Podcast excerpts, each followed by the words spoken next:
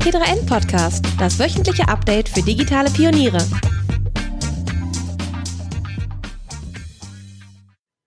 Hallo und herzlich willkommen zu einer neuen Folge des T3N Podcasts. Mein Name ist Luca Caracciolo, ich bin T3N Chefredakteur und wir wollen heute sprechen über Trends im Gaming Business. Also insbesondere, äh, wie sich Spiele entwickelt haben im vergangenen Jahr vor dem Hintergrund der Pandemie.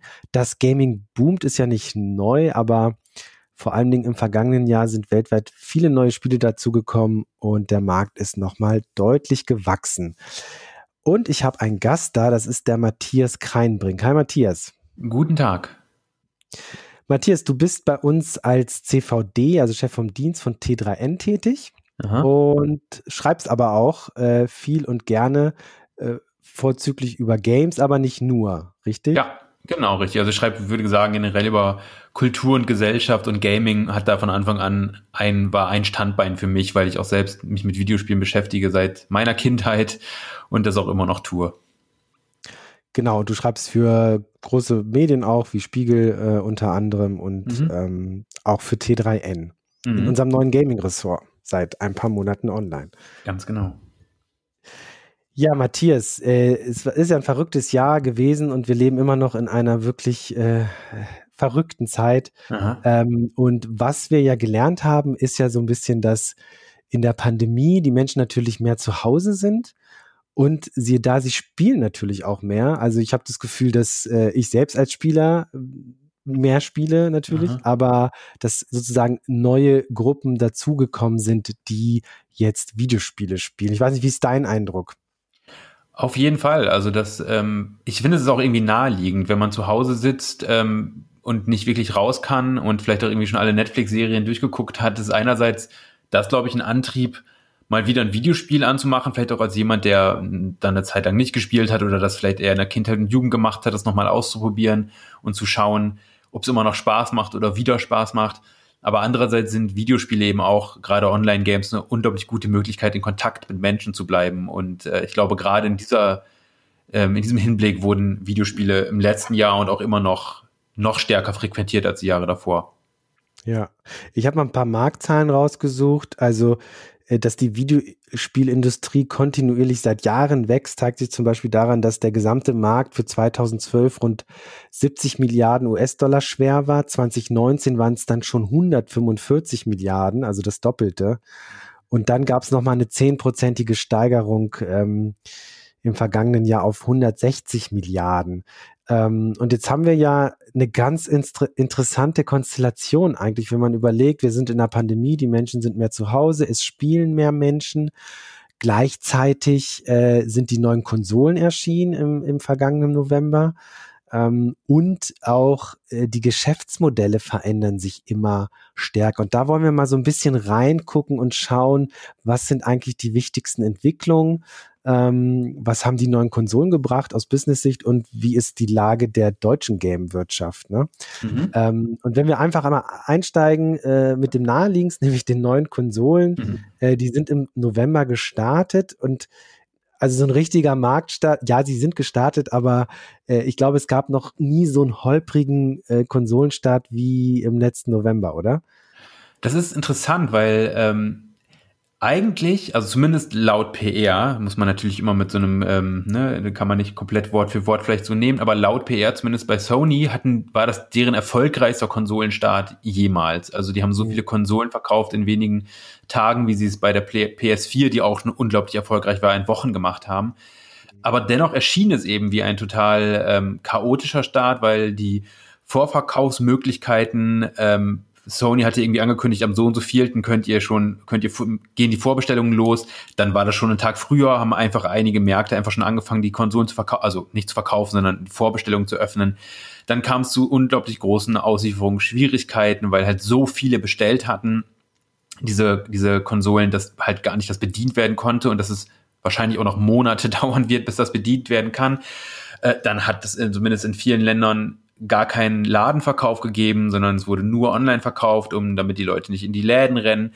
Also es war auch durch durch Corona bedingt äh, schon ein sehr sehr sehr sehr turbulenter Start, was aber eben interessant dabei ist, dass es trotzdem für die Hersteller zumindest ein unglaublich erfolgreicher Start war. Hm. Das hat Microsoft übrigens auch gesagt. Die haben ja heute erst die ähm, ähm, Quartalszahlen herausgegeben. Ein sehr, sehr großes Wachstum im, im Xbox-Geschäft und sie sagen auch, es war für sie der erfolgreichste Konsolenstart. Mhm. Ähm, aber tatsächlich so, äh, wer da so als Journalist drauf guckt, hat, glaube ich, selten so viel ja, verschiedenste Hiobsbotschaften zwischendurch, da waren die ausverkauft, dann gab es die doch welche, dann hat irgendwelche, irgendwelche Hacker haben äh, Sortimente weggekauft. Also äh, ist ja ganz erstaunlich, was da gelaufen ist. Mhm.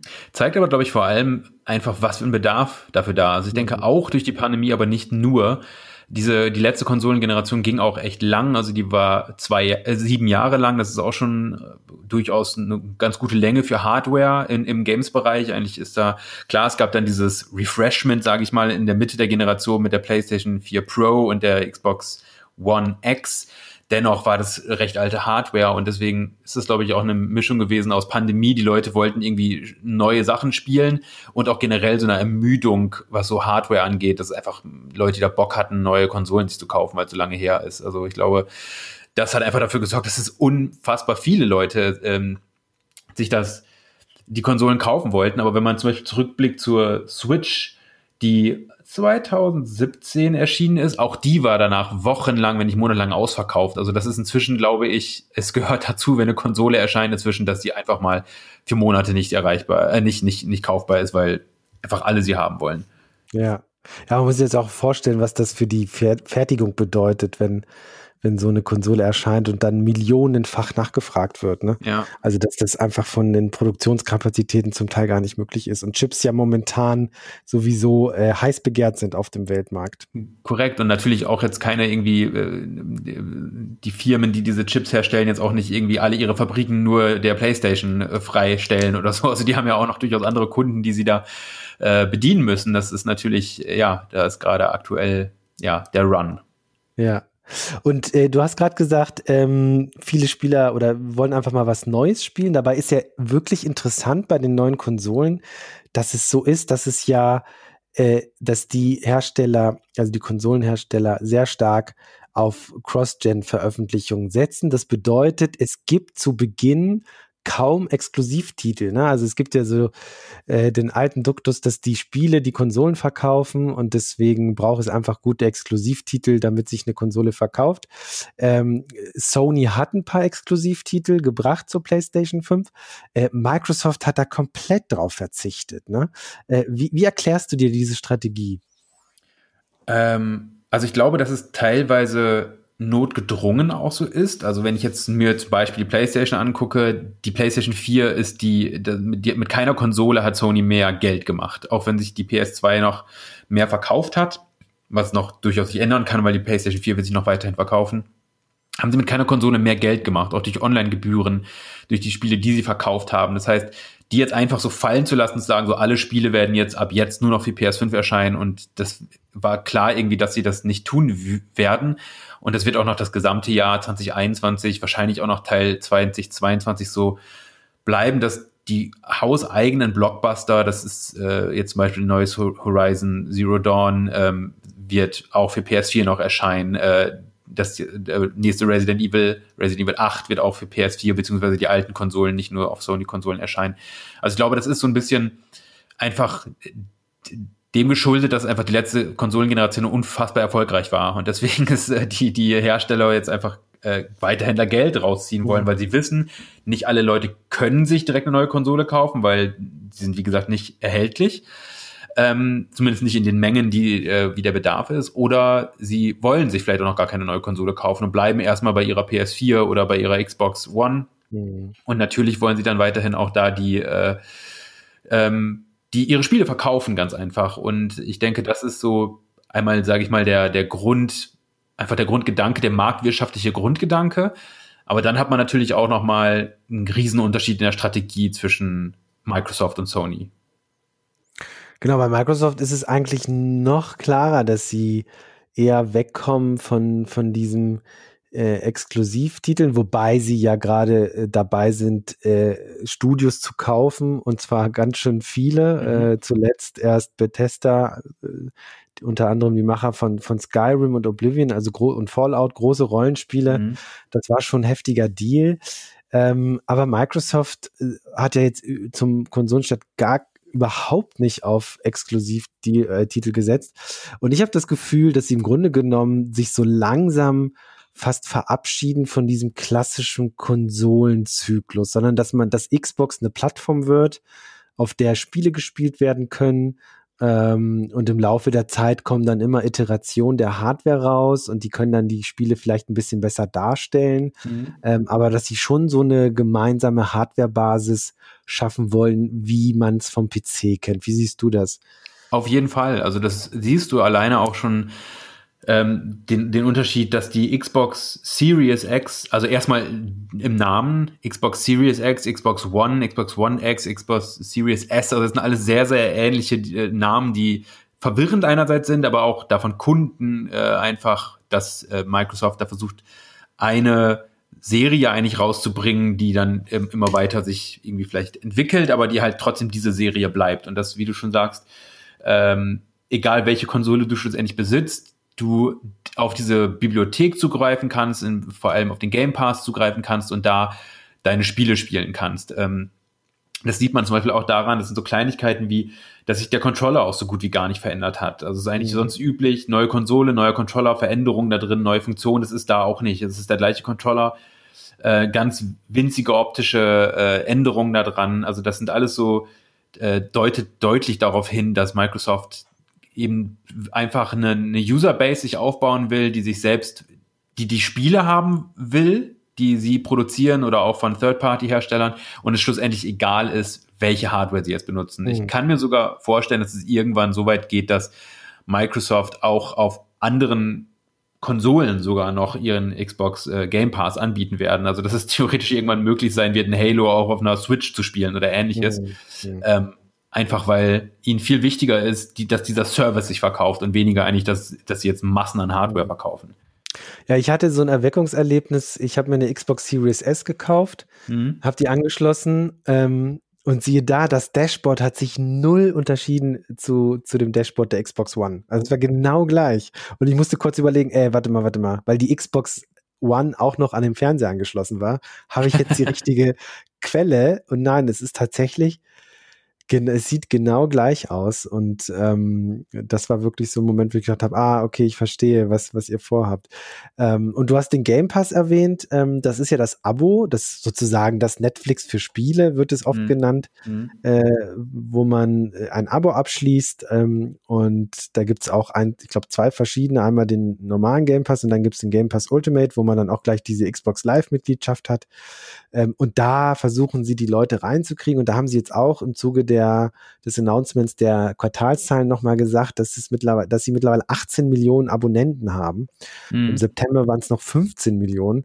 Und jetzt gab es ja diese äh, äh, Anekdote, dass sie eigentlich die Gebühren für Xbox Live Gold, also diesen Multiplayer-Service, ähm, wenn man Multiplayer-Spiele spielen will auf der Xbox, muss man das abonnieren, ja. dass sie den nochmal teurer machen wollten, um die Leute ähm, und Kunden in diese äh, Xbox, äh, in, in den Game Pass Ultimate zu schieben. Aber ja. da gab es dann Aufschrei und das wurde jetzt doch nicht gemacht. Aber das ist ganz klar die Strategie, ne? Auf jeden Fall. Also es war ja auch, dass sie es nicht nur erhöhen wollten, sie wollten den Preis vielleicht verdoppeln. Was ist halt, wo ich, wo man auch ein bisschen so spekulieren kann, das, also das muss vorher bekannt gewesen sein, das muss allen klar gewesen sein, dass es da einen krassen Backlash geben wird. Mhm. Ähm, und dass es natürlich auch wahrgenommen wird als ein starker Push, dass die Leute bitte Game Pass und nicht mehr Xbox Live machen sollen, also abonnieren sollen, dass halt Game Pass das, das Wichtigste für sie ist. Ähm, ja, und ich kenne auch, ich habe auch durchaus, ich, wenn ich mit Entwicklern, Entwicklerinnen spreche, ähm, gerade im Indie-Bereich, das ist natürlich momentan eine unglaubliche, äh, also einen, man erreicht plötzlich ein Massenpublikum, wenn man, wenn man sein Indie-Spiel im Xbox Game Pass unterbringt. Ne? Also mhm. das ist, mhm. das ist ja auch gerade so ein bisschen da so die, es sind jetzt nicht unbedingt immer die allerneuesten Blockbuster, also zumindest Third-Party-Blockbuster. Also Microsoft bringt ihre First-Party, also die eigenen Studios, die ihre Spiele entwickeln, die kommen immer sofort im Game Pass. Aber ähm, so, sonst hat man nicht jeden einzelnen Blockbuster von Third-Party-Studios sofort im, im Game Pass drin, weil es natürlich nicht, nicht unbedingt für diese Studios lohnt. Also da müsste schon Microsoft sehr, sehr viel Geld zahlen, damit, damit irgendwie ein, ein AAA-Spiel, von dem man ausgehen kann, das wird sich ein paar Millionen mal verkaufen, halt im Game Pass ist. Und deswegen sind es halt ganz oft auch so Indie-Spiele, die Leute, die die Leute locken und die die Leute dann auch mal ausprobieren, weil sie denken so, ach, ich habe jetzt mein Geld gezahlt, meine 10 Euro im Monat, ich kann jetzt, jetzt probiere ich auch mal Spiele aus, die ich vielleicht normalerweise nicht ausprobieren würde. Und da sind halt gerade auch so Indie-Entwickler, Entwicklerinnen total, ähm, haben da Glück oder wo man es Glück nennen kann, weiß ich nicht, aber sind halt, können eine Goldgrube da irgendwie äh, kriegen, wenn sie, wenn ihre Spiele dann in diesem Game Pass auch mit drin sind und halt plötzlich ihre, ihre Spiele entdeckt werden von einem Millionenpublikum, das vorher höchstwahrscheinlich das übersehen hätte. Hm. Ja, es ist eine krasse Bühne, weil wenn man sich überlegt, es gibt ja so drei, vier, fünf Spiele, die monatlich neu in den Game Pass kommen. Mhm. Und wenn dein Indie-Game dabei ist, dann hast du natürlich ordentlich Publicity, ne? Ja. Äh, die du niemals erreicht hättest, wenn du einfach dein Spiel veröffentlicht hättest, vermutlich, schätze ich. Ja. Und Microsoft wird wahrscheinlich auch eine ganz gute Summe diesen Menschen zahlen, äh, damit, damit, also es geht ja, ist ja nicht nur, ist ja nicht kein äh, kein, also die kriegen ja schon Geld dafür natürlich auch, da auch wenn sie dann ihre Spiele nicht mehr verkaufen auf, die, auf der Xbox-Plattform äh, zumindest, äh, werden sie sicherlich eine gute Summe von Microsoft bekommen und im besten Fall wechsel, diese Game Pass wechselt sich ja teilweise auch, also einige Spiele gehen auch wieder raus und danach kann durchaus auch der Verkauf, also die Spiele sich weiterhin gut verkaufen oder auf anderen Plattformen, wenn irgendwie so Word to Mouth, die Menschen über ein Spiel, über irgendein Indie-Spiel plötzlich reden dann kaufen sich vielleicht auch andere, die keine Xbox haben. Ja, also das ist, das, da kann durchaus so eine, so eine Wechselwirkung ähm, entstehen, die Entwicklern ganz schön gut Geld bringt. Ist natürlich nur die Frage, wie lange noch. Irgendwann, wenn dann da 2000 plus Spiele in einem Game Pass ja. sind, dann ist es vielleicht auch nicht mehr so, aber momentan zumindest ist es noch so. Ja.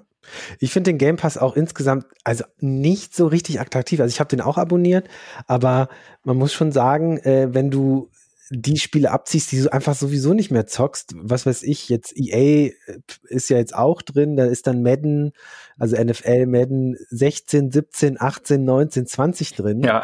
Und ich denke mir so, wer zur Hölle spielt jetzt Madden 16 oder FIFA 15? Niemand. Ja, korrekt. Das ergibt überhaupt keinen Sinn. Und da sind solche alten Kamellen drin, wenn du die alle abziehst, dann sind es dann nicht mehr 120 Spiele oder so, sondern irgendwie, keine Ahnung, 45, die vielleicht interessant sind. Ja.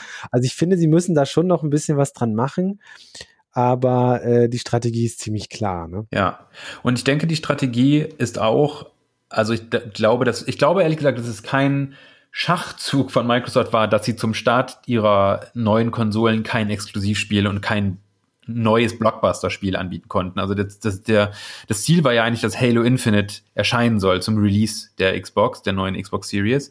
Das ist nicht passiert, weil ähm, es verschoben wurde. Es ist davon auszugehen, dass es wahrscheinlich qualitative Probleme da gab, das Studio nicht zu Rande gekommen ist, wenn man so möchte, dass es einfach noch nicht fertig war. Und deswegen wurde es verschoben. Also der, der große Blockbuster, der eigentlich hätte da sein sollen, war dann nicht da. Ich denke, das war schon nicht geplant. Mhm. Dennoch denke ich, dass Microsoft immer mehr abrücken wird, auch von diesem so, wie es halt Sony tut, so einzelne Blockbuster rauszubringen und damit halt zu versuchen, Konsolen zu verkaufen und äh, äh, die halt auch großen Marketing-Push und so weiter, also sagen wir mal immer so von einem Blockbuster zum nächsten zu springen und immer wieder damit versuchen, so die, die, die Verkäufe neu anzukurbeln, was halt Sonys Ding vor allem in der letzten Generation war, war halt einfach unglaublich hochwertige auch ähm, wirklich Referenzen im Spielemarkt rauszubringen. Und deswegen haben sich auch die Konsolen verkauft. Natürlich gehört auch immer ein Third-Party-Spieleangebot äh, dazu. Also wenn du, das war ja auch lange Zeit immer Nintendos Problem, wenn du da keine EA-Spiele dabei hast, wenn dein FIFA eben nicht rauskommt auf der Konsole, dann werden sich das auch automatisch weniger Menschen kaufen, weil sie wollen halt die Exklusivspiele plus so das Angebot, das, das man halt so hat, wenn man so möchte. Und äh, ich denke, das wird sich auch noch stärker, diese Konsolengeneration, die ja gerade erst beginnt, eben heraus äh, differenzieren, diese Unterschiede zwischen Microsoft und, und Sony und Nintendo ist ja auch noch da und fahren auch noch mal eine ganz andere Schiene. Also ich glaube, dass diese Konsolengeneration ganz interessant sein kann darin, dass man drei Anbieter hat, die tatsächlich drei sehr unterschiedliche Spiele und Angebote haben werden. Ja, ich finde ich, ich finde spannend zu sehen, dass, dass Sony im Grunde genommen auf seine Stärken setzt und Sony hatte immer schon die besseren Spielemarken oder mhm. die stärkeren Spielemarken. Ähm, und, und Microsoft hat ja viel dafür getan, um da irgendwie aufzuholen, aber sie haben es lange nicht hinbekommen und jetzt machen sie es mit purer Kapitalkraft. Sie mhm. kaufen sich einfach die Studios.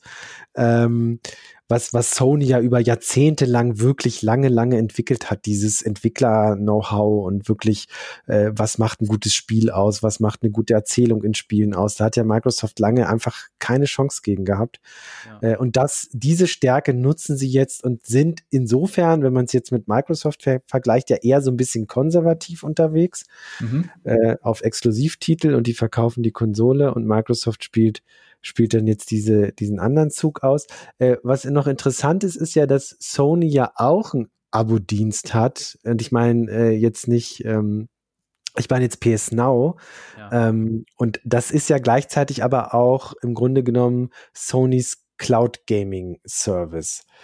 Ähm, Microsoft hat auch ein, eine Beta-Version meine, ich bin da gar nicht ganz firm, was gerade aktuell ist, aber ich meine, es gibt jetzt eine Beta-Version von mhm. xCloud, mhm. Ähm, was Abonnenten von Game Pass Ultimate auch ausprobieren können. Ähm, wie siehst du da die beiden Großen aufgestellt? Ich bin mir immer noch nicht selbst ganz sicher, ob sich Sony eigentlich sicher ist, was sie mit ihrem PS Now machen wollen, weil das ist das wurde nie so richtig an die große Glocke gehangen. Mhm. Also das war nie so deren Hauptaugenmerk bisher, wo sie gesagt haben, hier, das ist unser eigentliches Herzstück. Das läuft so nebenbei, das wird auch immer wieder aktualisiert. Das ist auch jetzt zu den zu der neuen Konsolengeneration nicht nochmal herausgestellt worden. Es war jetzt nicht so, dass die PS5 kam und plötzlich war dann PS Now das große Thema gar nicht. Also ich habe, ich bin mir selbst gar nicht so sicher. Ich glaube Sony, weil sie selbst noch nicht so genau wissen, ob das etwas ist, womit sie langfristig Geld verdienen können, weil anders als Microsoft, die halt erstmal durchaus einen Service aufbauen können, mit dem sie über Jahre, wenn nicht Jahrzehnte hinweg miese machen, die sich das leisten können, einfach weil sie ein Multimilliarden, Milliarden, Milliarden Unternehmen sind. Mhm. Ähm, das kann sich Sony nicht unbedingt leisten. Alleine auch deswegen, weil PlayStation halt so deren lukrativster Arm eigentlich immer noch ist und die darauf auch ein bisschen angewiesen sind, dass PlayStation Geld macht. Ähm, Deswegen PlayStation Now, ist, ich weiß gar nicht, ob es da wirklich so offizielle Zahlen zu gibt. Die, das ist jetzt bei weitem nicht so präsent wie der, wie der Game Pass und auch für Sony nicht so wichtig. Also ich glaube, es, wir werden so schnell nicht erleben, dass jetzt ein, ähm, keine Ahnung, Uncharted 5 rauskommt und es ist sofort im, im, im PlayStation Now enthalten. Das wird nicht passieren, da bin ich mir recht sicher. Also das wird nach wie vor so ein Service sein, der sich vor allem so ältere Spiele anbietet, die eben schon ein paar Jahre alt sind, äh, auch eher so Indie-Titel. Also, also das ist nicht so deren, wie es halt der Game Pass macht, so hier, wir bringen neues Halo raus und Halo ist Tag eins auch im Game Pass drin. Sowas wird, glaube ich, für PS Now so schnell nicht geben. Und noch ganz kurz, was ich interessant auch finde, weil du es gerade sagtest, zu den Studios aufkaufen und so, weil es hat sich halt auch bei Microsoft lange Zeit gezeigt, dass es halt nicht unbedingt immer die beste Strategie ist, einfach nur aufzukaufen. Weil was passiert, wenn du aufkaufst, ist, dass eventuell die Talente, die in diesem Studio gearbeitet haben, dass du die gar nicht mitkaufst.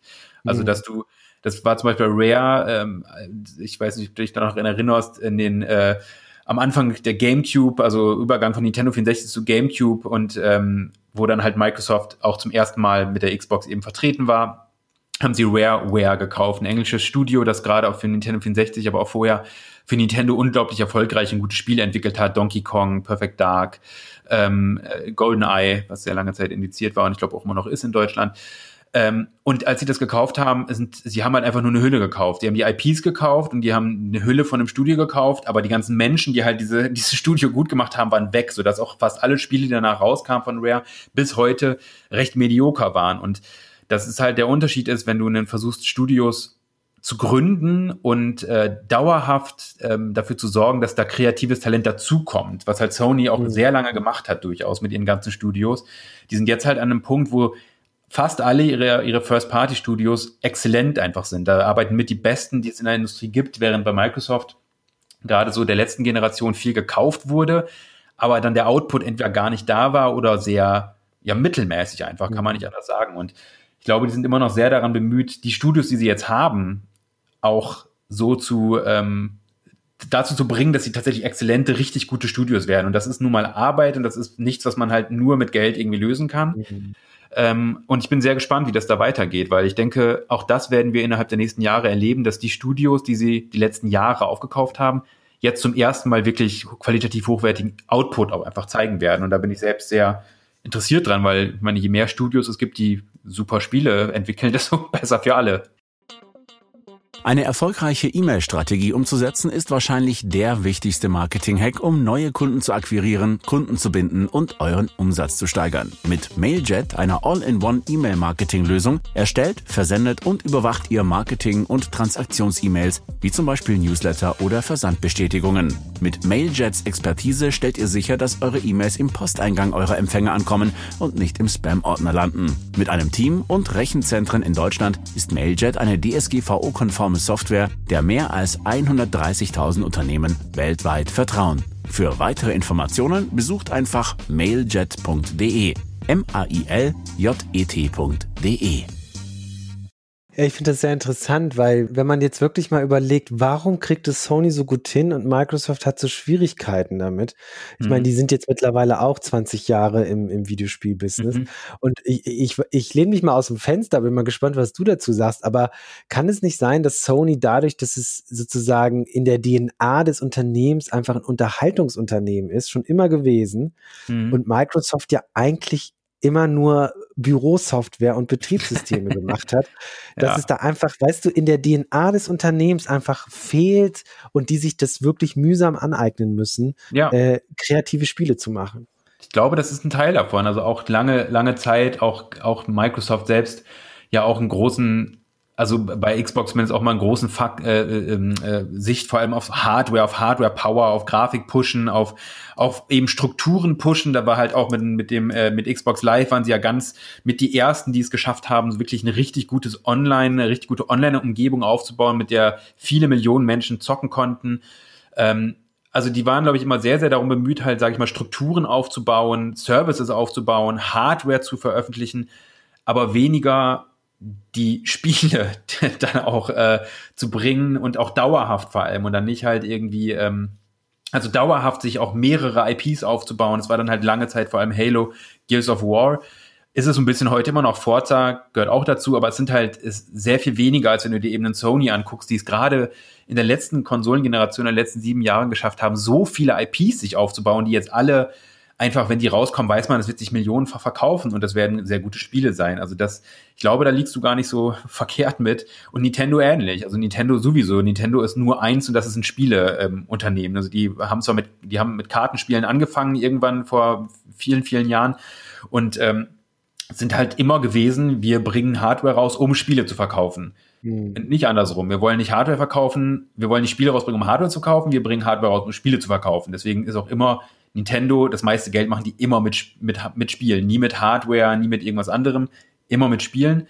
Und ich glaube, das ist, ja, das, bei Microsoft ist es eher so, Fokus war lange Zeit auf anderem und auch viel auf dem halt, was Microsoft sehr gut kann, eben aufkaufen. Ähm, aber das funktioniert in im Kreativgeschäft halt nicht immer, dieses Aufkaufen. Ja. Äh, lass uns mal über, über Cloud Gaming mhm. sprechen. Mhm. Wir haben das gerade schon so ein bisschen gestriffen. Äh, also eigentlich kann man schon sehen, dass alle großen Hersteller, Microsoft mit der xCloud, auch, auch Sony probiert, ist mit PS Now zumindest. Ähm, es gab ja vor Jahren, ich glaube, es ist schon zehn Jahre her, On Live, die ja sehr mit, mit, mit viel Tamtam -Tam gestartet sind mhm. ähm, und dann auch genauso schnell wieder in der Versenkung verschwunden.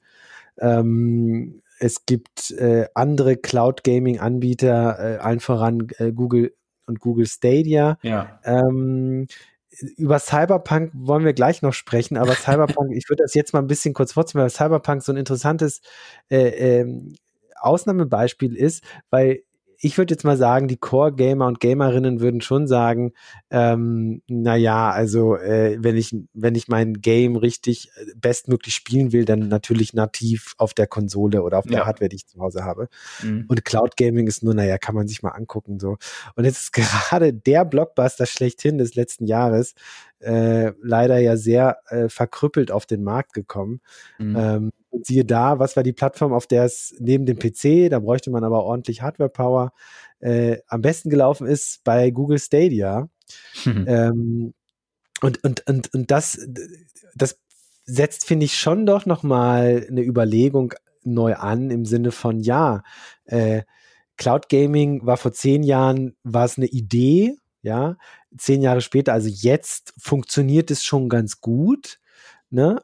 Mhm was ist in fünf bis zehn Jahren? Also mhm. sprich, äh, 5G ist aus, also ne, äh, es gibt 5G flächendeckend und so weiter. Äh, wie, wie, blickst du darauf? Ist das, ist das etwas, was, was wirklich dann kommt oder bist du da eher noch skeptisch? Ich bin nicht skeptisch, dass es kommen wird, weil Cloud Gaming auch, und dafür die Gaming-Industrie schon immer, da waren schon immer Vorreiter drin, waren die die Schiene zu wählen, womit sie, womit sie am meisten Geld verdienen können.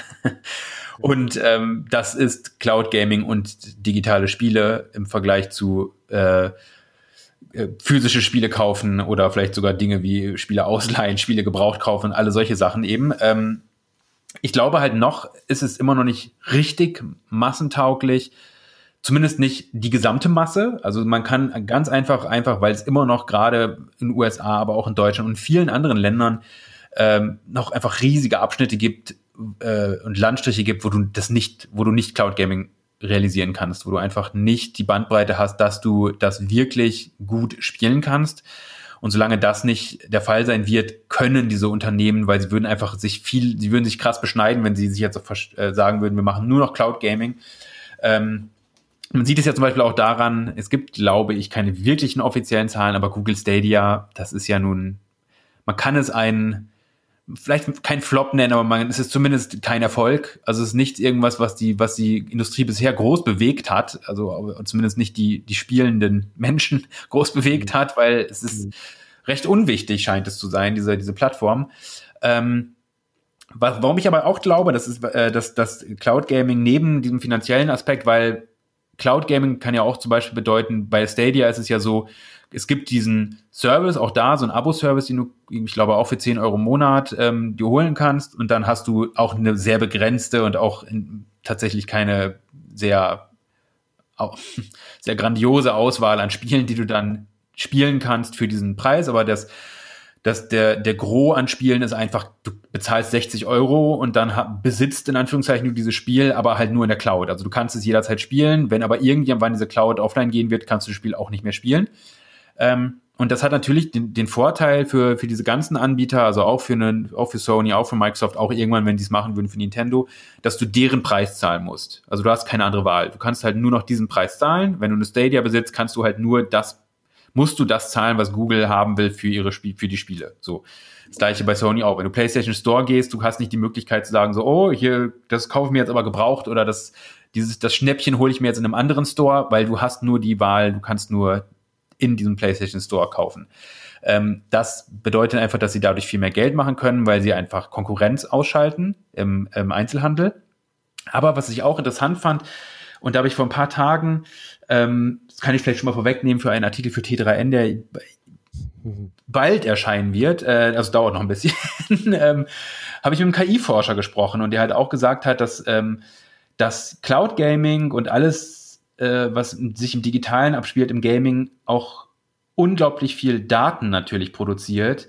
Und zwar Daten, die dann wiederum die Hersteller verwenden können, damit Menschen länger in ihren Spielen bleiben. Also ganz einfach äh, die Daten von Usern verwenden, um zu Profe, um eine Prophezeiung aufzustellen, ah, wir glauben, in zwei Tagen wird dieser Spieler oder diese Spielerin keine Lust mehr haben, das Spiel weiterzuspielen. Das heißt, jetzt Schwierigkeitsgrad Grad runter oder jetzt hier mal ein Geschenk dem geben, irgendwie als mhm. Ingame-Währung oder sonst irgendwas. Also, dass es krasse Möglichkeiten gibt durch KI und durch die vielen Daten, die erhoben werden im Cloud Gaming, ähm, Spieler und Spielerinnen bei der Stange zu halten. Kann man es nett ausdrücken oder ähm, durchsichtig zu machen und dafür zu sorgen, dass die auf jeden Fall weiterhin und auch viel Geld zahlen. Und äh, auch das ist, glaube ich, so ein Grund, deswegen dieser Push ins Digitale und zum Cloud Gaming auch immer wieder versucht wird und auch in dieser Konsolengeneration mit der Series S, die du ja hast, die ja eben kein Laufwerk mehr hat und es gibt auch eine digitale Version der, der PlayStation, die auch kein Laufwerk mehr hat.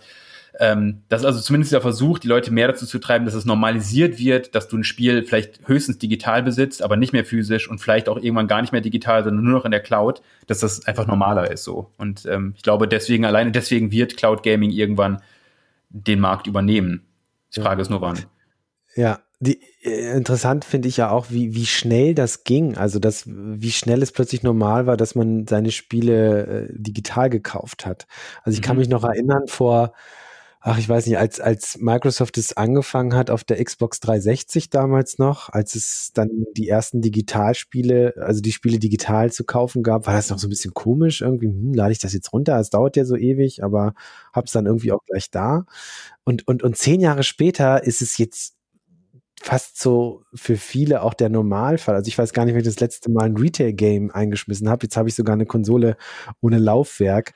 Jetzt kann ich gar nicht mehr anders. Mhm. Ähm, und ähm, ja, also das ist definitiv ein Trend. Und wenn man die Diskussion in der Industrie auch so ein paar Jahre verfolgt hat, was ja ein Thema immer wieder war, war ja der Gebrauchsspielmarkt, mhm. den natürlich die Industrie sehr skeptisch sieht, ne? weil mhm äh, entweder ich kaufe jedes Spiel digital und zahle, wenn es neu rauskommt, 70 Euro oder auch da gibt es Diskussionen, ob man den Preis nicht erhöhen müsste, aber das ist nochmal was anderes. Mhm. Ähm, und früher habe ich viel, viel mehr in Online-Shops irgendwie Spiele gebraucht gekauft, was, was jetzt einfach nicht mehr funktioniert. Ne? Mhm.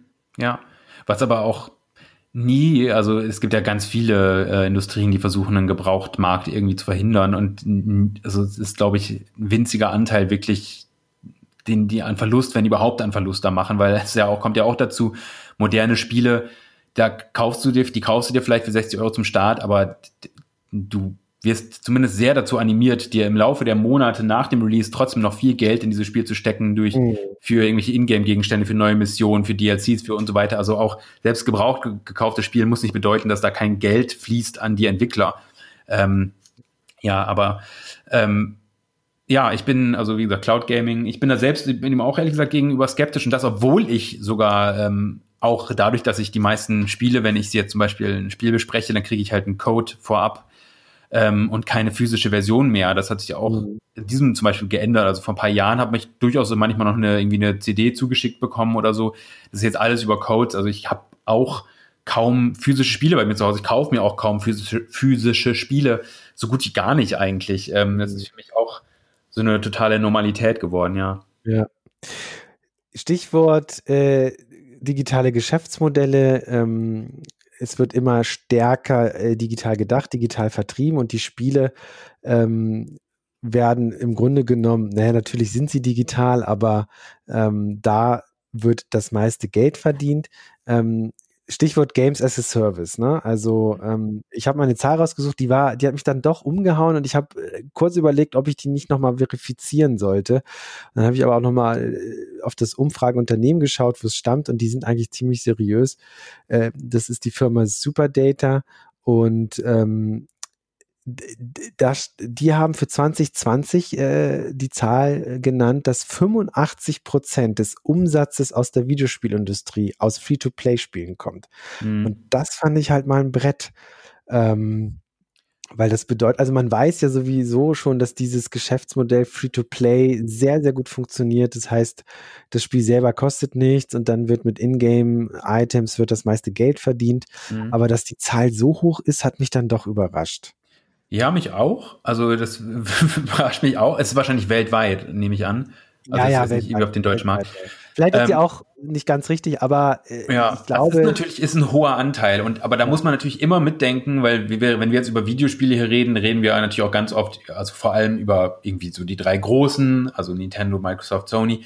Von diesen 85 Prozent würde ich sagen, sind wahrscheinlich der, wahrscheinlich drei Viertel davon sind wahrscheinlich Mobile, also Handy-Games, mhm. weil ja. das, das sind die allermeisten Free-to-Play-Spiele. Und das kann auch, das ist, kann auch, wie wir jetzt ja die letzten Tage wieder sehr oft gehört haben, Candy Crush sein, ähm, äh, wo du auch irgendwie mit ein bisschen Geld lassen kannst. Präsidenten gespielt. Ja, gewisse, ja. Ähm, weil du auch Geld lassen kannst, um zum Beispiel schneller voranzuschreiten, um also bestimmte Boni zu bekommen und so weiter und so fort. Also das, äh, es gibt gerade auf den Smartphones, die ja auch von so vielen Milliarden äh, weltweit genutzt werden, ohne dass man jetzt die sofort sagen würde, ja, klassisches Videospiel, aber das ist ja, gehört alles dazu. Ne? Und das, das ist ein ganz riesiger Teil dieser ganzen Free-to-Play-Umsätze kommt daher, aus diesen, sei es mal irgendwie, und das kann auch irgendwie nur, keine Ahnung, ein Rentner sein, der mal so zwei Euro im Monat eben in einem Candy Crush so lässt, ne, das summiert sich ja alles, also das sind, ähm, ja, deswegen 85 Prozent kommen ja auch sehr hoch vor, aber andererseits, wenn man sich anguckt, was da wahrscheinlich so dabei ist, Wer weiß. ja. ja, aber wenn man auch berücksichtigt, dass selbst EA mit FIFA mittlerweile das meiste Geld verdient mit, oh Gott, wie heißt dieser Modus? Äh, Ultimate Team oder sowas. Ja, und da gibt es diese Packs, die du kaufen kannst. Genau, also wirklich ja. damit Abstand, mit Abstand am meisten Geld und gar nicht mehr so mit den Verkäufen. Ja. Äh, ist, ist, das schon, ist das schon ein Brett, ne? Und ja. ähm, wenn, wenn man sich dieses Phänomen Fortnite anschaut, ähm, also ich habe einen Fortnite spielenden Sohn und äh, ich finde das so als äh, ich beobachte das natürlich, ne? Also mhm. ähm, und und stelle da fest, wie Epic Games da eigentlich so ein, ein virtuelles, eine virtuelle Welt geschaffen hat, wo das Zocken eigentlich fast, also ja, natürlich ist das Spielen wichtig, aber das ist halt nur ein Teil des Ganzen. Also mhm. Fortnite ist halt viel mehr mittlerweile. Also äh, wie viel Energie mein Sohn darauf äh, äh, setzt, ähm, bestimmte Dinge freizuschalten und dann nur damit rumzuspielen, wie sie tanzen und so und sich mit mhm. Freunden im Chat zu unterhalten und die spielen dann gar nicht. Die gucken sich dann die Figuren aus, tauschen sich aus, gucken, wer hat welche Tänze freigeschaltet mhm. und dann zocken die gar nicht, ne? Mhm. Oder dass es ja fast schon kulturelles Phänomen ist, dass dann Konzerte da mittlerweile stattfinden. Also, äh, und das ist ja alles komplett digital und mhm. ähm, die verdienen Haufen Geld damit. Mhm. Ja, das sind, also es gibt viele Spiele ja inzwischen, die, und es werden auch immer mehr werden, die eigentlich, die Spiel sind, ja, aber auch genauso soziale Plattformen, ganz einfach. Also eine Möglichkeit für Menschen, sich zu verbinden. Äh, alleine das, eines der erfolgreichsten Spiele des letzten Jahres war Animal Crossing und es kam genau zum Anfang der Pandemie raus und es ist genau das Gleiche. Es ist, ein, es ist eine soziale Plattform gewesen, wo sich Menschen treffen, sich kommunizieren, einerseits klar zeigen, was sie so im Spiel alles geschafft haben, auch einfach aber so dieses Gefühl haben wollen, mit Menschen zu kommunizieren. Ähm, ja, und das darf bei sowas auch, wenn Animal Crossing jetzt kein Free-to-Play-Spiel ist, sondern ein klassisches 60 Euro und dann hast du dieses Spiel, äh, funktioniert das natürlich auch gerade bei Free-to-Play-Spielen total gut, wo die Hürde einzusteigen total gering ist. Und ich finde an sich, Free-to-Play hat immer so einen, so einen totalen schalen Beigeschmack, den er aber gar nicht haben muss. Also es gibt auf jeden Fall, und das sind leider auch sehr viele ganz schlechte Beispiele, ähm, aber ich zum Beispiel find, find, finde ich, ist Fortnite eigentlich ein gutes Beispiel dafür, wie du Free-to-Play eigentlich gut machen kannst. Also du, ähm, du kannst da eigentlich alles dir freispielen, äh, wenn du viel Zeit da reinsteckst. Also das ist, es, es gibt da, soweit ich weiß, also ähm, keine irgendwelche Ziele, keine Gegenstände, äh, keine Skins, keine Tänze, die du nicht äh, durch reine Spielen erreichen kannst. Du kannst aber auch diesen Battle Pass dir holen und äh, ähm, ein bisschen Geld dafür zahlen und dann halt schneller rankommen, sagen wir so. Ne? Also es gibt, es ist, es, ähm, weil es gibt auch sehr, sehr viele Spiele, die, die absolut so nicht funktionieren, wo du wirklich, wo du sogar aufgehalten wirst, wenn du nicht Geld zahlst. Also wird das Spiel verlangsamt, mhm. wo du, wo du eindeutig merkst, da gibt es Barrieren, die kann ich nur überwinden, wenn ich jetzt Geld zahle. Und das sind natürlich, können unglaubliche ähm, Fallen sein, gerade für jüngere Spieler und Spielerinnen natürlich viel Geld zu lassen. Aber an sich finde ich, sind Free-to-Play durchaus eine gute Möglichkeit, auch wie gesagt, barrierefreieres Spielen irgendwie auf eine gewisse Art und Weise zu erlauben. Ich bin immer nur so ein bisschen skeptisch bei Games as a Service allgemein, wenn ich, wenn ich 60, 70 Euro für ein Spiel hinblättere und dieses Spiel trotzdem dann im Nachhinein auch will, dass ich weiterhin Geld ausgebe, da bin ich mal so ein bisschen, oder, oder halt, ich zahle 60, 70 Euro und ich habe ein Spiel damit in den Händen, das momentan wert, fast wertlos ist, das vielleicht in einem halben Jahr okay ist und dann im Jahr gut. Äh, das, das sind so Methoden, die langsam da immer mehr Überhand nehmen im Games-Bereich, die ich, die ich sehr skeptisch sehe. Hm. Ja, also ich finde auch, dass Free-to-Play die Zugänglichkeit erhöhen kann, aber wie du schon sagst, es gibt gerade im Mobile-Markt gibt es halt ganz viele, viele furchtbare Beispiele, wie man es nicht machen sollte. Mhm.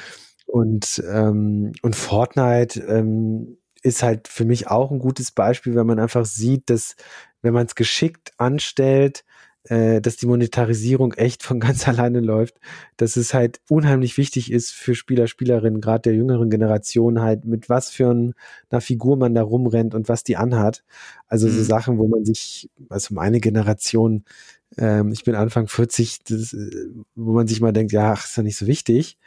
Aber ich glaube, das sind so Generations, Sachen, die, die man vielleicht nicht so richtig versteht, aber eben heute ist es einfach wichtig, dass man auch virtuell cool ist. Mhm. Ähm, und deshalb funktioniert das so gut. Und Fortnite ist wirklich echt ein gutes Beispiel, weil die ja auch aus allen verschiedenen Popkulturen und Filmuniversen mittlerweile Figuren im Spiel haben und dann echt so eine Sogwirkung erzeugen, die echt, echt unglaublich ist.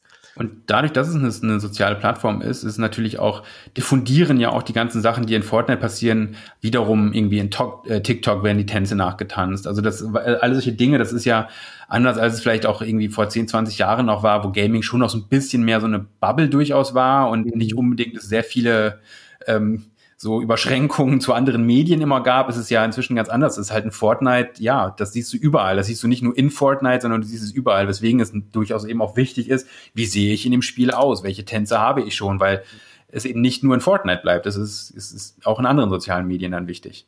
Ja. Und jetzt ähm, blicken wir mal nach Europa und nach Deutschland, aber erstmal nach Europa.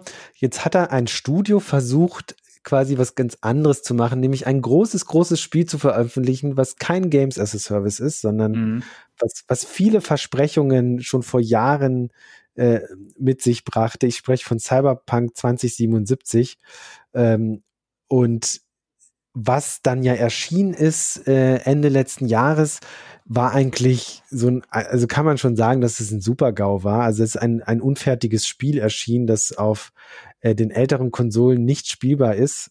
Mhm, ähm, auf schwer. den, ja. genau, schwer spielbar, auf den Next-Gen-Konsolen durchaus spielbar, aber es gab jetzt keine, äh, ex also dedizierten Next-Gen-Versionen. Ähm, und auf dem PC, glaube ich, die einzige Plattform, wo es wirklich richtig gut aussah, äh, vorausgesetzt. Wenn die Hardware hat, hatte, ja. Die richtige Hardware, genau, ja. richtig. Und ähm, wenn wir da so gucken, der große Trend sind Games as a Service, dann gibt es natürlich äh, Sony, die mit ihren wirklich, wirklich sehr guten Studios, das Thema hatten wir auch gerade schon, es verstanden haben, wie man große Blockbuster ähm, entwickelt, die dann auch funktionieren. Und äh, CD Projekt Red, das polnische Entwicklerstudio hinter Cyberpunk 2077, ist jetzt auch kein unbekanntes Studio. Die haben die Witcher-Reihe gemacht, gerade Witcher 3, eines der erfolgreichsten und auch besten Rollenspiele der vergangenen Jahre. Und dann die, die, dieses, also dieser Supergau, wie, wie erklärst du dir das, Matthias? Was ist da passiert? Boah, ich glaube, das ist, äh, ich glaube, was da passiert ist, darüber werden wir in fünf Jahren noch reden und immer noch nicht die endgültige Antwort haben. Es ist, äh, da ist, glaube ich, so viel auf einmal passiert. Ich glaube, unter anderem selbst der, der Fakt, dass sie Witcher 3 rausgebracht haben und es einfach ein unglaublich beliebtes und geliebt, geliebtes Spiel war, dazu beigetragen hat, dass die schon wahrscheinlich so ein bisschen auch so mit diesem mit so der Attitüde angegangen sind, ja, wir haben Witcher 3 gemacht, eins der besten Rollenspiele, natürlich gelingt uns das Neue jetzt auch und dann vielleicht ein wenig zu ambitioniert eventuell auch manchmal daran gegangen ist an alles, was in dieses Spiel rein sollte, weil wenn du dir anschaust, so alte Trailer anguckst, äh, was, was so im Laufe der Jahre da versprochen wurde, es konnte alles gar nicht so wirklich gehalten werden oder dann finden sich vielleicht auch nur Spuren davon im Spiel wieder, aber bei weitem nicht so gut, wie sich das einige vorgestellt haben. Also ähm, ja, und dann halt, aber das, das Größte, denke ich, war, dass, dass sie aus irgendeinem Grund gedacht haben, das wird schon laufen auf den alten Konsolen. Also, dass sie so viel in dieses Spiel haben, versucht haben reinzupacken, wie ich gerade schon sagte, und so viele Versprechen haben, die sie aufgestellt haben, versucht haben, irgendwie in dieses Spiel alles reinzupacken, was an sich schon sehr, sehr schwierig ist. Und dann halt das Ganze auch noch auf alter Hardware und neuer Hardware.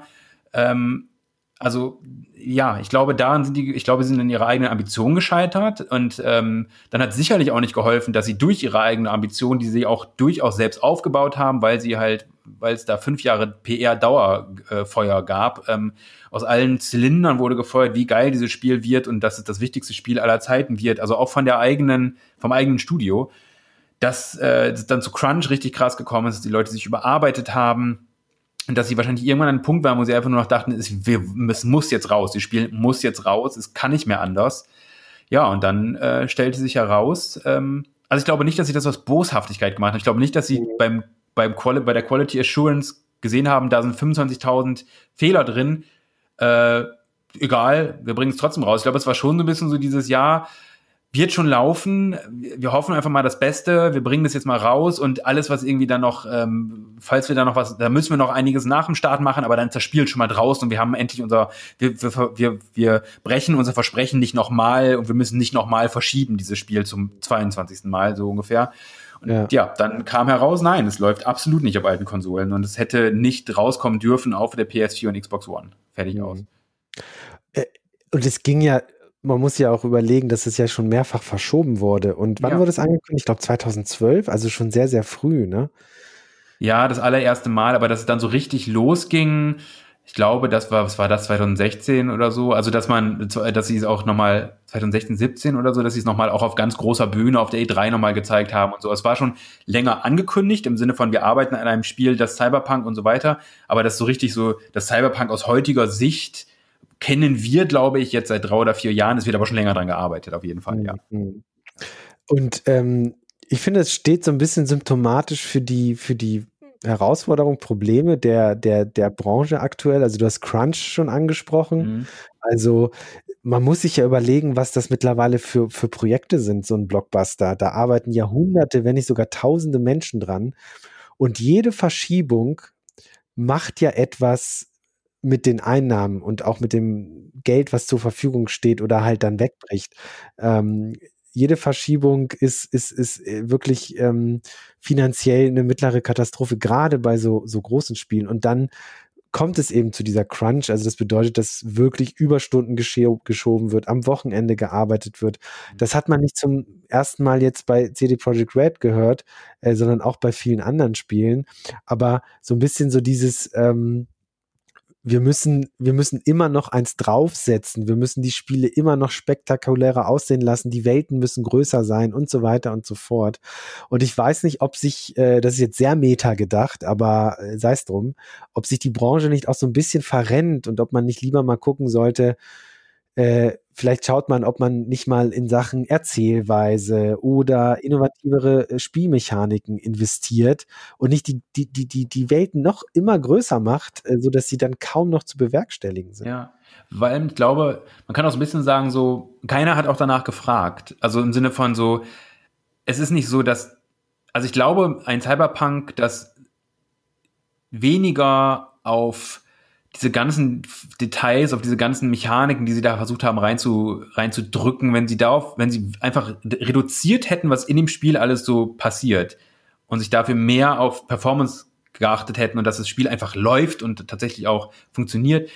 Und das ist bei ganz vielen Spielen so, dass man manchmal auch so ist, wie, wenn du dir überlegst, wie stolz die darauf waren, bei Red Dead Redemption 2 so darauf gekommen sind, dass sich die Hoden der Pferde, wenn es kalt ist, zusammenzieht und solche Sachen. Ja, das war, das war PR, das war so Teil dieser, wo man denkt so, ja, cool, aber hat danach jemand gefragt? Also war, war ist das ist da die, ist da eine Nachfrage für da oder ist das einfach so, weil ihr euch verliert in einem in einem krassen Grafik und Technik und Größenwettrennen und so ein bisschen vergesst so, dass ein Spiel halt auch noch gespielt werden möchte. Also im wahrsten Sinne, dass diese Spielmechaniken doch eigentlich das Wichtigste sein sollten und auch da, wie du schon sagtest, eventuell die Innovationen liegen sollten und weniger in dem, unsere Open World ist jetzt so groß wie 15 Mal die Erde. So, ja, mhm. cool, aber boah, anstrengend.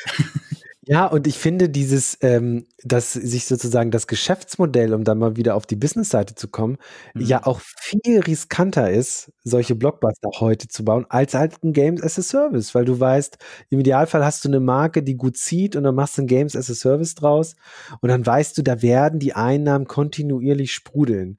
Mhm. Und und, und so diese Blockbuster-Produktion, entweder du hast wirklich so jemanden wie Sony äh, äh, im Rücken oder wenn du allein auf dich gestellt bist, so eine Produktion zu stemmen, da dann Fehler zu machen und dann verschieben zu müssen, ist, kann, kann ja wirklich existenziell sein für so Absolut, ja.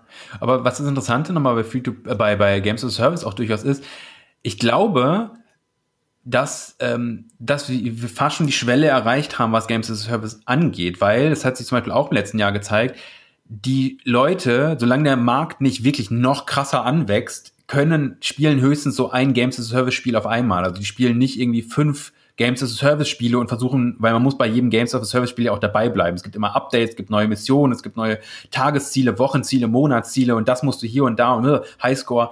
Das zeigt sich, dass Leute da so die Kapazitäten für ein so ein Ding vielleicht am Stück haben und dann hat sich zum Beispiel auch letztes Jahr gezeigt, ähm, hier dieses ähm, Avengers-Spiel, ja. einfach so die, die mit die größte Marke, die es überhaupt gibt. Das war ein Flop es war ein Flop, es war ein krasser Flop für, für Square Enix, war auch kein sonderlich gutes Spiel.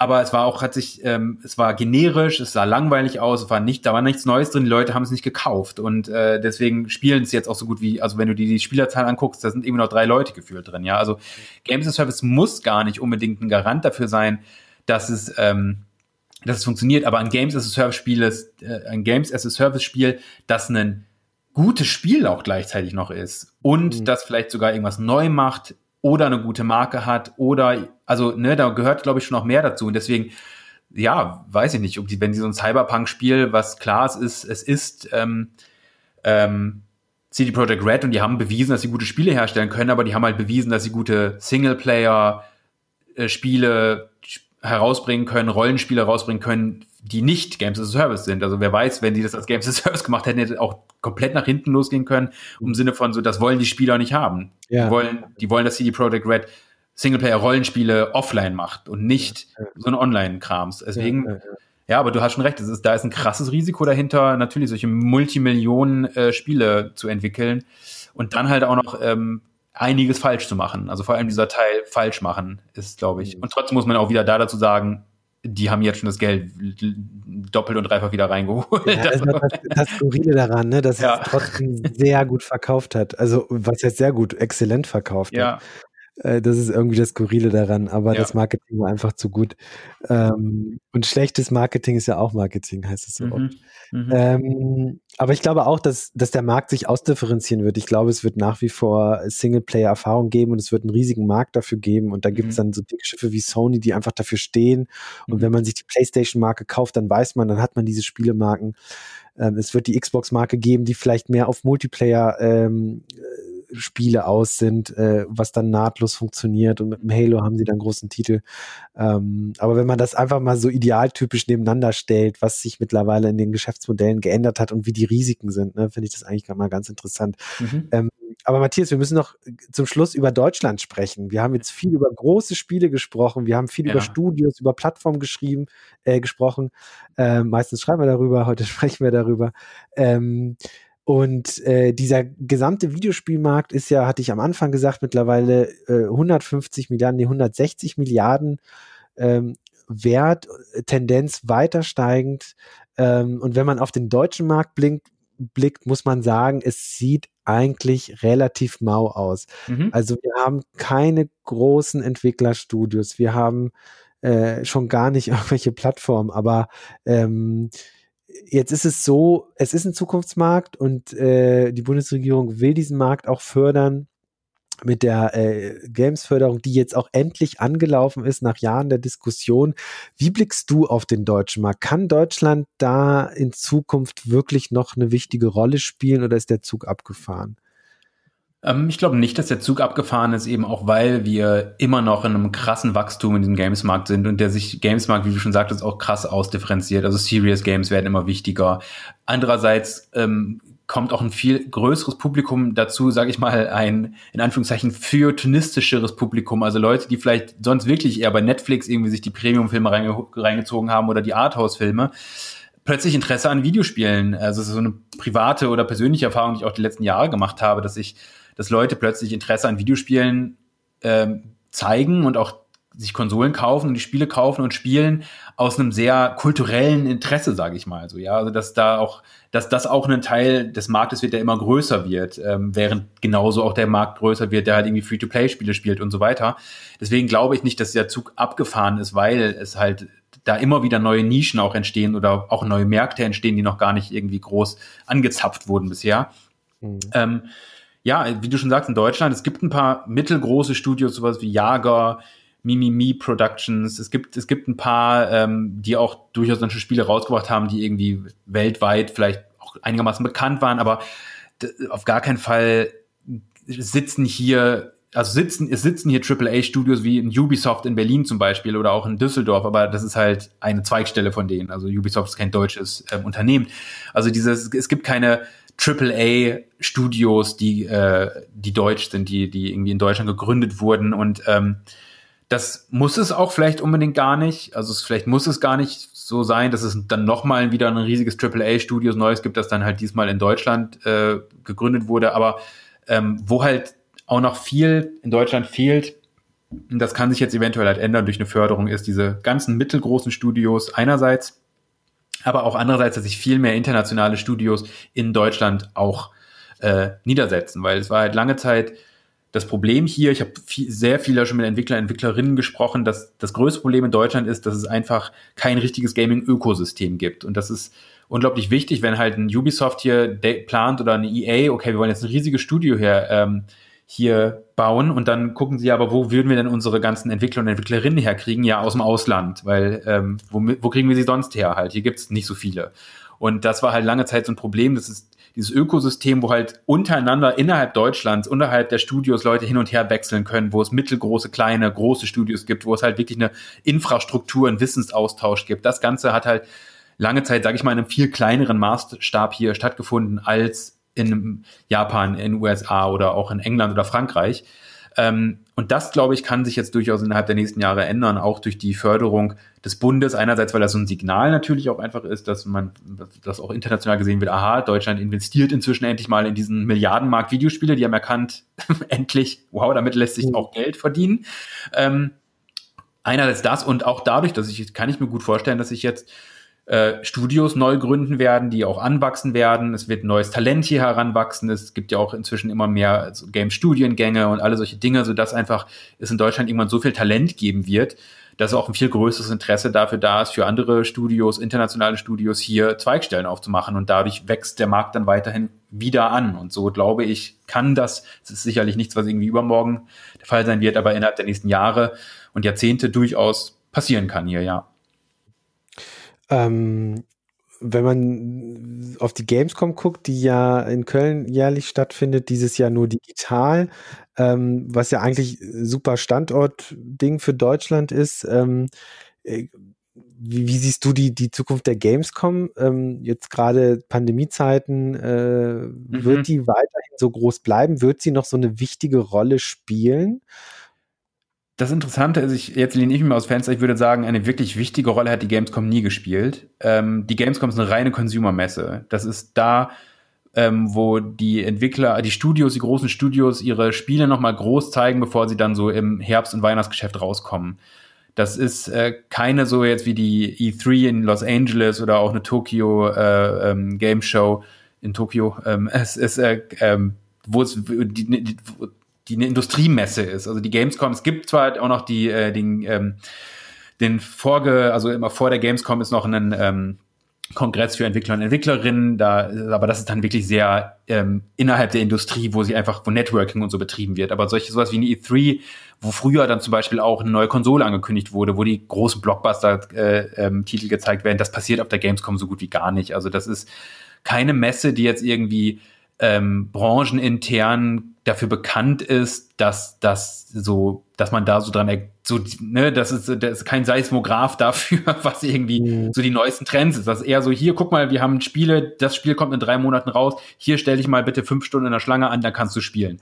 Das ist die Gamescom, was auch durchaus super ist. Also ist jetzt kein, keine Kritik an dieser Messe, aber ich glaube, die war halt nie und die wird auch niemals so eine Wichtigkeit haben wie andere Messen. Ich glaube, generell werden Messen immer uninteressanter, auch durch Corona, also uninteressanter für die Hersteller, weil, wie sich jetzt immer wieder gezeigt hat, Nintendo macht das schon seit längerer Zeit, Nintendo Direct, die sie dann ganz spontan mal ab und zu einfach ein Livestream, kein Livestream, aber ein äh, vor, äh, voraufgenommenes Video rausballern, wo sie neue Spiele ankündigen. Sony macht das inzwischen auch.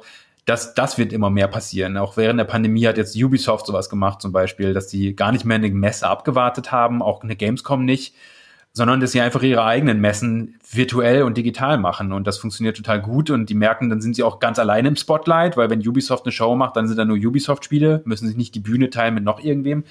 Ähm, also ich glaube, die Gamescom wird es weiterhin geben, aber halt immer immer stärker als reine Consumer-Messe, wo Leute, wo einfach so ein bisschen Werbung gemacht werden soll, ne? wo es natürlich auch, das ist ja auch ein starkes Zeichen für so eine Branche, wenn da so 500 plus 1000 Menschen in drei, vier Tagen in so eine Messe strömen. Das ist natürlich auch so ein, ne, wie so ein Prestigeobjekt, kann man fast sagen. So hier, so wichtig sind wir, die Games-Branche.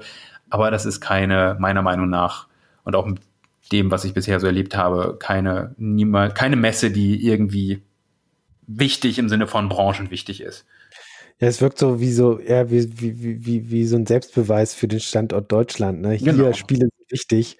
So viele Leute gucken sich das an, als äh, tatsächlich die in der Branche oder in der Industrie die Messe irgendwie wichtig wäre. Ne? Ja, ja. Ja. Ja, Matthias, das war äh, ein wilder Ritt durch äh, Business Trends und Geschäftsmodelle. Ähm, hat viel Spaß gemacht. Äh, was läuft bei dir gerade in der Konsole? Das ist eine gute Frage. Was, also zuletzt spielte ich die Demo zu Resident Evil 8, die allerdings sehr kurz ist, mit 20 bis 30 Minuten. Äh, jetzt äh, spiele ich nochmal Resident Evil 2, weil ich großer Resident Evil Fan bin. Also oh. das Remake von Resident Evil 2, ja. Ah ja, okay. Ja, ich habe damals, ich bin auch ein großer Resident Evil Fan. Ah. Ich fand ja Teil 4 so großartig. Ja, ich auch. Teil 8 erinnert mich so ein bisschen daran, aber ich kann Korrekt, die ja, Demo nicht spielen, weil sie ah, bisher nur auf der Playstation ist. Du verpasst jetzt nicht total viel. Guck dir einen Let's Play an, hast du es alles erlebt. Also das ja, okay. Genau. Aber ich habe äh, Resident Evil 7 äh, mit der Playstation VR-Brille gezockt. Oh, das ja, war sehr ich auch. Das war, das war Terror. ja, ja, das war Terror, das stimmt. Jetzt haben wir über VR gar nicht geredet, aber vielleicht machen wir das Gut. wann anders ja. nochmal. Ja. ja. Ja, vielen Dank, äh, Matthias. Wo trifft man dich im Netz am besten an? Ich glaube auf Twitter, ne? Ja, auf Twitter mit meinem Namen Matthias Kreinbrink. Da kann man dann sehen, was ich so schreibe. Ja, ich glaube, das ist der beste Ort dafür. Ja, alles klar.